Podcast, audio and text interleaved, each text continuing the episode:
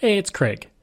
I just wanted to let you know that you can listen to Canadian History X early and ad free on Amazon Music, included with Prime. Another day is here, and you're ready for it. What to wear? Check. Breakfast, lunch, and dinner? Check. Planning for what's next and how to save for it? That's where Bank of America can help. For your financial to dos, Bank of America has experts ready to help get you closer to your goals. Get started at one of our local financial centers or 24-7 in our mobile banking app. Find a location near you at bankofamerica.com slash talk to us. What would you like the power to do? Mobile banking requires downloading the app and is only available for select devices. Message and data rates may apply. Bank of America and a member FDIC. When you need mealtime inspiration, it's worth shopping Kroger, where you'll find over 30,000 mouthwatering choices that excite your inner foodie. And no matter what tasty choice you make, you'll enjoy our everyday low prices, plus extra ways to save, like digital coupons worth over $600 each week. You can also save up to $1 off per gallon at the pump with fuel points. More savings and more inspiring flavors make shopping Kroger worth it every time. Kroger, fresh for everyone. Fuel restrictions apply. Greetings and welcome to another episode of Canadian History X. If you'd like to support the podcast, you can by going to patreon.com slash CanadaEHX. Right now, Canada and the rest of the world is going through COVID 19, and I thought it'd be interesting to look at the epidemics from the past in Canada. In this, I'm not going to focus on the Spanish flu, as I did an earlier episode on that in February, which covers everything pretty extensively. Instead, this episode will go through the years of epidemics, from the small to the large, through to the dawn of the 21st century in Canada. Any talk of epidemics has to begin with the arrival of Europeans to what would one day be Canada. Prior to their arrival, the indigenous people did not have diseases such as smallpox, yellow fever, and typhoid. Once those diseases arrived, they would decimate the indigenous populations. The first documented outbreak of a disease in what would one day be Canada came through Jacques Cartier, who had arrived at the community of Stadacona, an Iroquois village located where Quebec City is today. When he first came to the village while traveling up the St. Lawrence River, he found it was heavily populated and prosperous. Upon his return, not long after, in the winter of 1535, he found that the people there were dying of a disease that he and his men were immune to. It would be future historians who saw that disease for what it was smallpox. Seven decades later, Samuel de Champlain would arrive in the area, and Stadacona was nothing more than a ghost town. In 1616, smallpox arrived in the first fur trading post of New France called, and I apologize if I pronounce this incorrectly, Tadoussac. Since this was a fur trading post, the smallpox disease then spread to several indigenous groups in the area.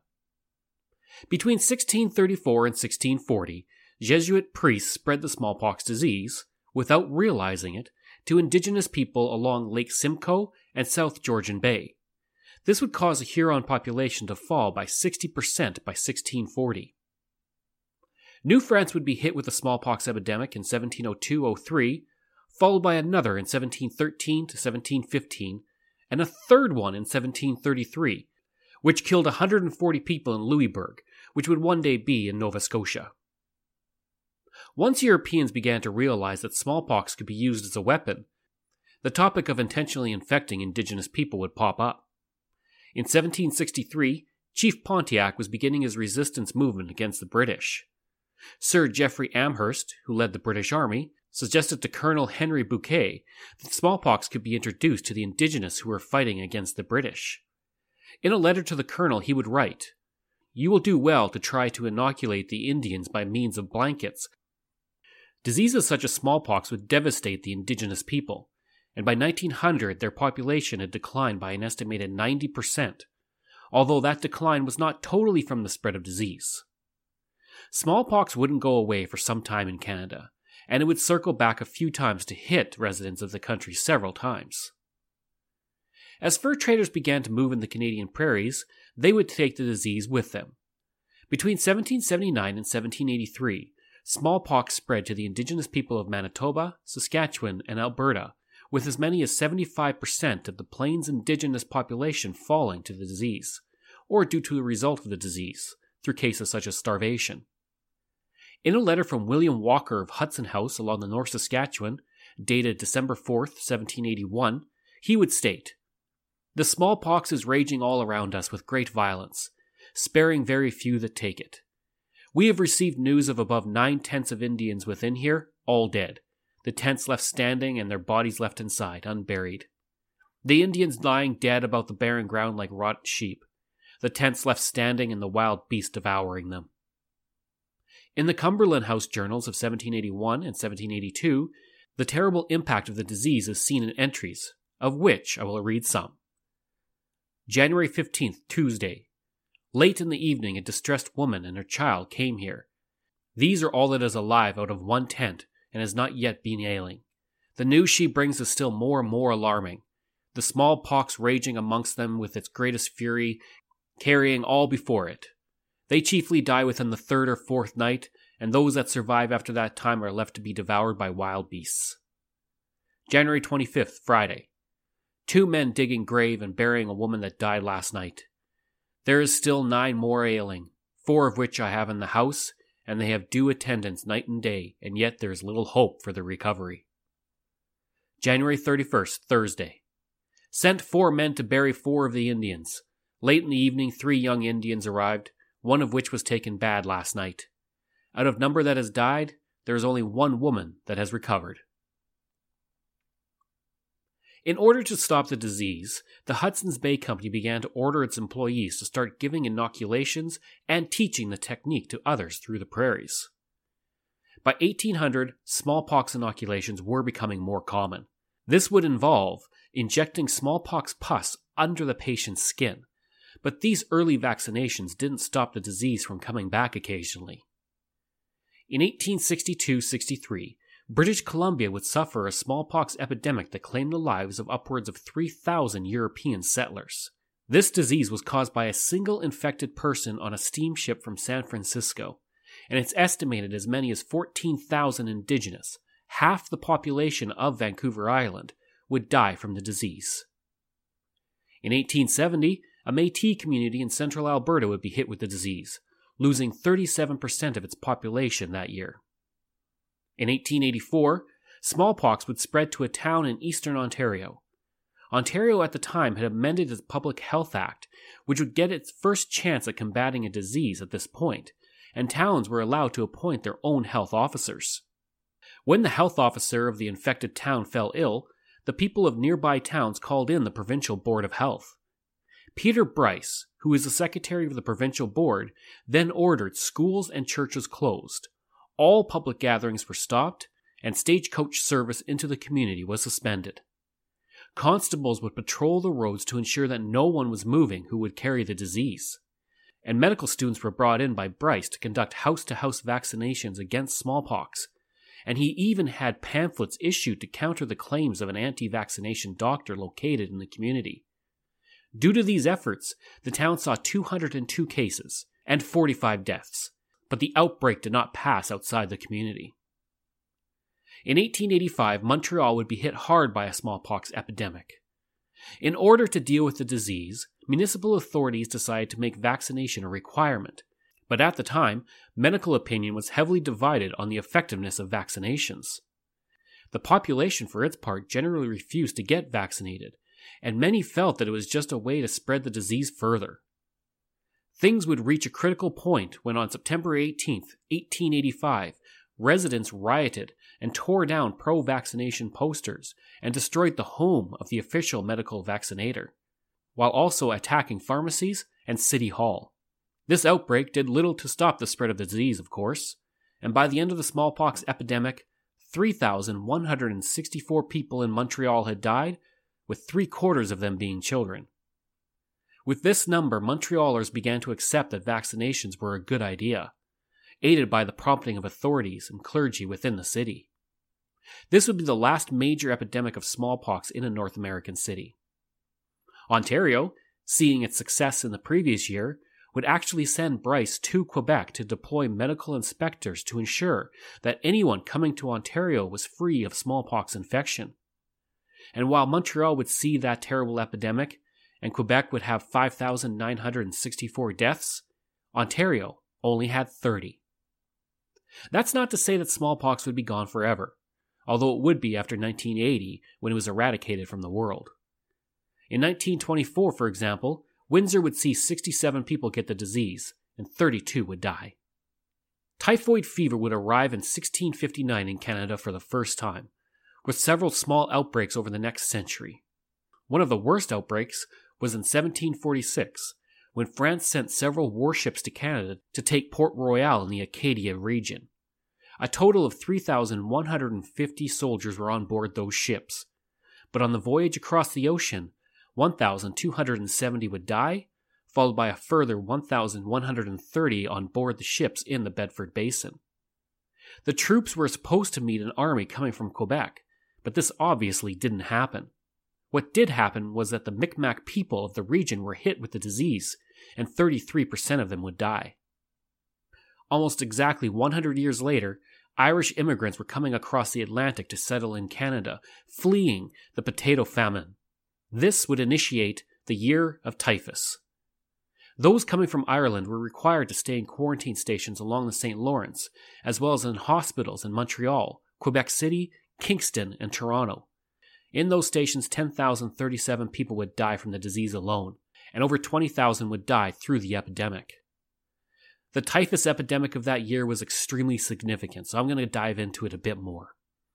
On May 17, 1847, the Syria arrived at the quarantine station in the Gulf of the St. Lawrence with 430 fever cases. Eight more ships arrived a few days later, and a Dr. Douglas would say, Not a bed to lay the invalids on. I never contemplated the possibility that every vessel arriving with fever as they do now. By a week later, 17 more vessels appeared and 695 people were already in the hospital on the island. Two days later, 30 vessels were waiting with 10,000 immigrants to be processed. And by the end of May, 40 ships stretched for three kilometers in a line, waiting to be processed, and every ship had a case of typhus on it. On some ships, like the Agnes, due to the rule that healthy people had to stay on the ship that they were on with the sick passengers, 150 of the 427 passengers would survive. So many people were in that hospital, overwhelming its space, that by the end of July, the quarantine regulations were abandoned and people only had to have their tongues examined if they looked feverish. This would allow those with a latent fever to pass as healthy people and leave the quarantine, it's not known how many died on those ships, crossing the ocean and waiting in quarantine, but one estimate says roughly 5,200 people. In Montreal, upwards of 5,000 people would die of typhoid fever in fever sheds in 1847 and 1848. These sheds were 150 feet long by 40 to 50 feet wide, with thousands of sick immigrants inside. The residents of Montreal were extremely unhappy to have these sheds in their municipal limits and they threatened to destroy the sheds and throw them in the river. Mayor John Easton Mills would calm the rioters, and he provided care himself, giving patients water and changing the bedding. And he would die only a few months later, having served less than a year in office.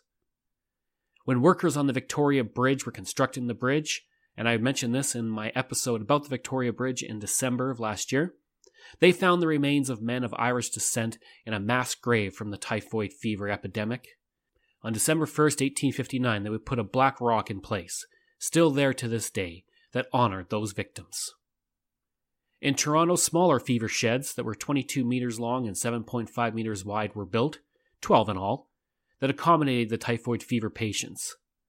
In that summer alone, 863 Irish immigrants would die, as well as the first Bishop of Toronto, Michael Power, who provided care and help to the immigrants. On Partridge Island, New Brunswick, near the harbor with Saint John, there was a quarantine station that had been used since the 1780s for new immigrants arriving in Canada. In 1847, with such a large influx of immigrants fleeing the Irish famine, the epidemic spread quickly and filled the hospital. And by the end of the outbreak, 2,115 people had died in New Brunswick, half of which were on the island or in Saint John. In Ottawa, which was called Bytown at the time, 3,000 Irish immigrants arrived in 1847, and the fever would appear in June of that year. A total of 200 people would die from the outbreak. In Kingston, immigrant sheds were erected to deal with the infected, and 1,400 would die. In a report to the British Parliament, it was stated 6,100 perished on the voyage, 4,100 on their arrival, 5,200 in the hospitals, and 1,900 in the towns to which they repaired. The total mortality was 17% of the number emigrating. Typhoid would appear well into the 20th century in Canada. In 1920, a small outbreak occurred in Toronto that resulted in 20 deaths. In 1923, Cochrane, Ontario would be hit by typhoid due to contaminated sewage getting into the water supply. This would result in 800 cases and 50 deaths in a community of only 3,400 people. In 1927, Montreal would have one of its worst typhoid epidemics in a century, when 5,000 people were, stricken by contaminated milk, resulting in 533 deaths. Cholera was another significant and serious disease that would pop up again and again in Canada. In 1831, the Canadian government put regulations in place that would not allow Canadian residents from visiting ships in port due to fears over cholera coming from Europe and infecting residents at port. In 1832, a sanitation station was set up and quarantine laws were increased in several port communities. The seriousness of the situation was shown in the fact that one ship was allowed to leave the quarantine station and it would trigger the 1832 cholera epidemic, which killed 20,000 people in Upper and Lower Canada. During this epidemic, 10% of the population of Quebec City and 15% of the population of Montreal would die. Two years later, in 1834, cholera would return to places like Toronto. In 1847, it popped up again in Toronto as 38,000 Irish famine refugees arrived in the city, which amounted to twice the population of the city at that point. Yellow fever, something that is incredibly rare in our climate, would arrive in Canada in 1710, which at the time was called Siamese disease. It arrived in Quebec City from the West Indies thanks to mosquitoes on a ship that found the heat and humidity perfect for reproduction. They would spread the disease to the sailors, who were taken to Quebec City where they died. The disease would also take the life of six nurses and 12 priests. Now, it's not known how many died of the disease that summer, but by winter, both the insect and the disease would vanish, and only a few small outbreaks at ports would occur over the next few centuries in Canada. In 1773, a disease appeared in Bay St. Paul and spread through the churches of the area before finally reaching Montreal. Symptoms included cheek lining ulcers, pain in the limbs, the destruction of the gums, nose, and swelling of the head. It's not known for sure where this disease came from or what it was, but the modern hypothesis is that it was a form of syphilis. Of course, by far the worst epidemic to hit Canada apart from the complete devastation to the indigenous people from European diseases, was the Spanish flu, which killed 50,000 people between 1918 and 1919. And I did a long episode on that back in February, and I would encourage you to check it out. Canada's efforts to combat diseases date back long before its founding. In 1721, a Quarantine Act was created for fears of the Black Plague, currently spreading in Europe, coming to New France which it never did, thankfully. In 1795, the Quarantine Act of Lower Canada would be created, and it would serve as a template for other colonial governments in British North America. In 1816, a physician was appointed as the health officer of Lower Canada, a new post, to deal with the illnesses of the incoming immigrants to Canada. In 1823, a stronger quarantine bill was passed, and it created a board of health that had five licensed physicians and surgeons on it. In 1849, the government of the province of Canada created the Central Board of Health, which would stay around until a cholera epidemic disappeared, at which point the board was dissolved. When cholera hit again in 1859, the board would be created once again. In 1867, with the British North America Act, Sections 91 and 92 gave the responsibility of creating quarantine and marine hospitals to the federal government while the provinces were responsible for the establishment, maintenance, and management of hospitals. The level of public health initiatives would be haphazard for the rest of the 19th century and would vary from province to province and city to city. In 1919, the country had a federal authority for health, and with more public health activities and better sanitation and healthcare, diseases and epidemics would become less common. Not everything has been a pandemic that has hit Canadians hard. In 1945, a whooping cough epidemic spread through the country and killed 25% of all the babies under one year old, while those aged 1 to 2 died at a rate of 10%. In the early 1950s, a polio epidemic swept through Canada, paralyzing 11,000 people. Vaccinations began to help as well. While 11,000 people would be paralyzed by polio in the early 1950s, that number would drop to zero by the mid 1990s, with the disease being mostly eliminated. At one point, measles would result in 300,000 to 400,000 cases a year by the 1960s, but that number had dropped to 2,362 by the mid 1990s. Other initiatives would help Canadians deal with the terrible viruses that plagued them in the past. The first food guide was released in 1942 to help reduce nutritional deficiencies, and a family allowance was started in 1944 to help raise healthier children. In 1947, the first hospital insurance program was started in Saskatchewan, and by the 1960s, we had universal health care. And while we still deal with terrible diseases, as we see with COVID 19, progress has been made to lower the frequency of epidemics and their death tolls on Canadians. Information comes from Canadian Encyclopedia, Canada's Public Health History, Wikipedia, National Trust Canada, This is Public Health, a Canadian History, and the first smallpox epidemic on the Canadian plains. I hope you enjoyed this episode of Canadian History X, and if you did, please give a rating and review. You can support the podcast for as little as $3 a month by going to Patreon. Just go to patreon.com slash CanadaEHX. You can email me at craig at canadax.com, and you can see hundreds of articles on Canada's history on my website by going to canadax.com. Thanks, and we'll see you again next time.